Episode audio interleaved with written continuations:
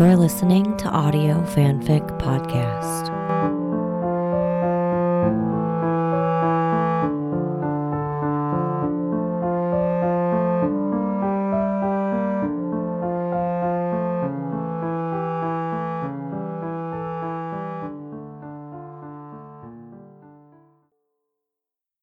Time on My Hands, Part 1 by Laura W. on fanfiction.net. I've never had so much time on my hands. I am apparently not dealing with it well. The counselors warned me about this. They informed me, gently of course, that Starfleet captains tend to be very driven, goal oriented beings. I already knew this. The evidence is all over my childhood bedroom, from a faded blue ribbon proclaiming first place in the Lakeview Elementary Spelling Bee, and a dusty Jackson Creek Middle School tennis trophy, to valedictorians' diplomas from Bloomington South High School and Starfleet Academy. The room is full of trophies, ribbons, and certificates, most of them more than 30 years old. I'm not sure what they mean anymore. I can remember what they meant to me then, of course. If I close my eyes, I can recall receiving each of them. I can see the indulgence in each presenter's smile as he or she handed me the prize, the satisfaction on my mother's face, the pride in my father's eyes when he was there. He often wasn't. It wasn't really a need for my parents' approval that made me chase those goals, those achievements. I wanted them to be proud of me, of course, especially my father. But that wasn't the reason I was so driven. No, if I could win the spelling bee and the tennis tournament, if I could graduate at the top of my class and take the physics prize, if I could become the youngest woman ever to make captain, it would mean I was good. Really good. The best. It would mean I was worthy. Of what, I can't even remember now. And there's the irony. Constantly chasing ribbons and trophies and certificates, constantly seeking outside validation, caused me to lose inner motivation. Or, as the counselors put it, I've always been so focused on the next goal, the next prize, the next promotion, the next diploma, that I've never figured out what to do when all the goals are achieved. I have an insane urge to take off my admiral's rank and pin it up next to the spelling bee ribbon. I brought Voyager home in one piece. I delivered almost all of my crew to their families. I received my promotion. This should be the pinnacle of my career. Instead, it feels like just another goal I worked hard to achieve, another outward validation of the kind I have craved my entire life. But I have no other goal now, and I feel Lost. Lost. Another irony. I've been lost before, in ways that most people can't possibly imagine. I have been lost to my family, lost to Starfleet, lost to everything that ever mattered to me. Now I'm lost to myself. Voyager is back in the Alpha Quadrant, and I don't know what to do next. Which is why I'm sitting in my childhood bedroom staring at all these ribbons and trophies and certificates, trying to figure out what they all mean to me now. I'm a little afraid of the answer. We've been home for a month. The Maquis have been pardoned, the debriefings are over, the promotions have been handed out. We've all been told to take extended leave before reassignment. We've earned it, they say, and we need the time to connect with our loved ones, integrate ourselves into society, find ourselves again.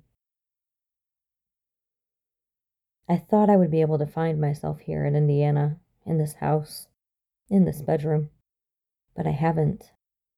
I found only trappings, evidence of what young Kathryn Janeway did, not who she was, who I am. Who am I? I'm really not sure anymore. The Delta Quadrant did something to me, Chakotay told me as much on the day he left with Seven. The years have taken a toll, he said, on all of us, on you and me.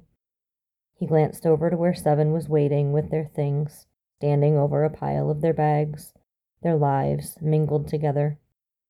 Then he looked back down at me with soft, sad eyes. Maybe someday we'll remember who we were before. Maybe, I said, in time. He nodded. Time. We have plenty of that now. I suppose we do.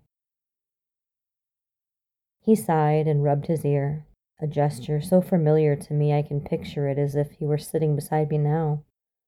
I don't know how to say goodbye to you, he said. Then don't, I replied. He frowned at me. Don't? What do you mean? Don't say goodbye. Just take your things and go. We'll see each other again. Soon? he asked, and even now I have to persuade myself that the sudden spark in his eyes was nothing more a figment of my imagination. I don't know, I answered. I think I'll go home to Indiana for a while. Call me when you get settled? I will. That seemed to satisfy him. Okay then, take care of yourself, Kathryn, he said, and turned and walked away. When he picked up two bags, and I couldn't tell which was his and which was Seven's, I was forcefully reminded of the day we left New Earth, of the careful segregation of our belongings before we beamed back to Voyager. I haven't called. Neither has he. A number of people around me, my mother and sister among them, seem to think that by leaving the planet with a woman barely half his age, he has betrayed some agreement between us. He hasn't. He was in love with me once. He left that in very little doubt. But that was a long time ago, before Riley Frazier and Jaffen and Kashyk and Seven, before the years took their toll, before the Delta Quadrant changed us, before all the dangers and crises and disagreements turned the Kathryn and Chakotay who trusted each other from the moment they met into the admiral and captain who couldn't say goodbye. There was never an agreement between us. There was never even an acknowledgement. By the end, there was barely a friendship. I miss him. I've missed him for a long time. Years. Since long before his relationship with Seven. I miss myself, too. Much more than I miss him. I take a long look around the room at the ribbons and trophies and certificates. Then I retrieve the empty box I brought with me. One by one, I take them all down, all the prizes that represent old goals, and put them in the box until the walls and shelves of my old room are bare. The room feels larger, somehow, more open and free, brighter than it has ever been, too, with a shaft of afternoon sunlight streaming through the windows I stand in the middle of the room, empty now, but also filled with endless possibility. Maybe Chakotay is right. Maybe someday I'll remember who I was before the Delta Quadrant. Or maybe he's wrong, and soon I'll discover who I can be after the Delta Quadrant. I allow myself a small smile. I have a new goal. I won't be able to hang the prize on the wall to fade, or leave on a shelf to gather dust for the next 30 years. The prize will be my own self, awarded with pride, satisfaction, and indulgence. I'd say that's a goal worth working toward, no matter how long it takes. Fortunately, I've never had so much time on my hands.